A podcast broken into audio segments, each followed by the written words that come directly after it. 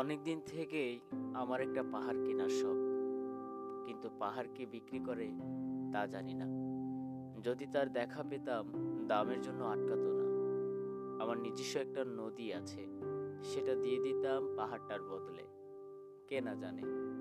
পাহাড়ের চেয়ে নদীর দামে বেশি। পাহাড়ের স্থানও, নদী বহমান। তবু আমি নদীর বদলে পাহাড়টাই কিনতাম। কারণ নদীটাও অবশ্য কিনেছিলাম একটা দ্বীপের বদলে। ছেলেবেলায় আমার বেশ ছোট্টখাট্ট ছিমছাম একটা দ্বীপ ছিল। সেখানে ছিল অসংখ্য প্রজাপতি। শৈশবে দ্বীপটি ছিল আমার বড় প্রিয়। আমার যৌবনে দ্বীপটি আমার কাছে মাপে ছোট লাগল। প্রবাহমান ছিপছিপে তন্নি নদীটি বেশ পছন্দ হলো আমার। বন্ধুরা বলল ওইটুকু একটা দ্বীপের বিনিময়ে এত বড় একটা নদী পেয়েছিস। খুব জিতেছিস তো মাইরি। তখন জয়ের আনন্দে আমি বিহল হতাম। তখন সত্যি আমি ভালোবাসতাম নদীটিকে। নদী আমার অনেক প্রশ্নের উত্তর দিত। যেমন, বলতো, আজ সন্ধেবেলা বৃষ্টি হবে কিনা সে বলতো, আজ এখানে দক্ষিণ গরম হাওয়া। শুধু একটি ছোট্ট দ্বীপে বৃষ্টি।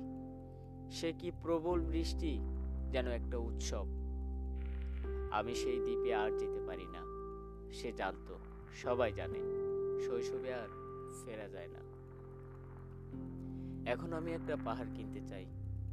সেই পাহাড়ের পায়ের কাছে থাকবে গহন অরণ্য। আমি সেই অরণ্য পার হয়ে যাব।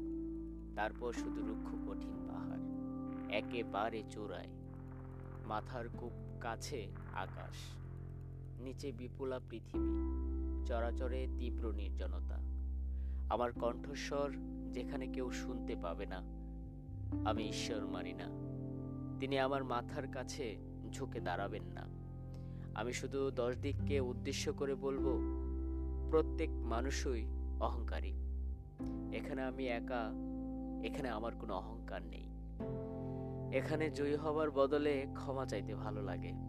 হে দশ দিক, আমি কোনো দোষ করিনি। আমাকে ক্ষমা করো।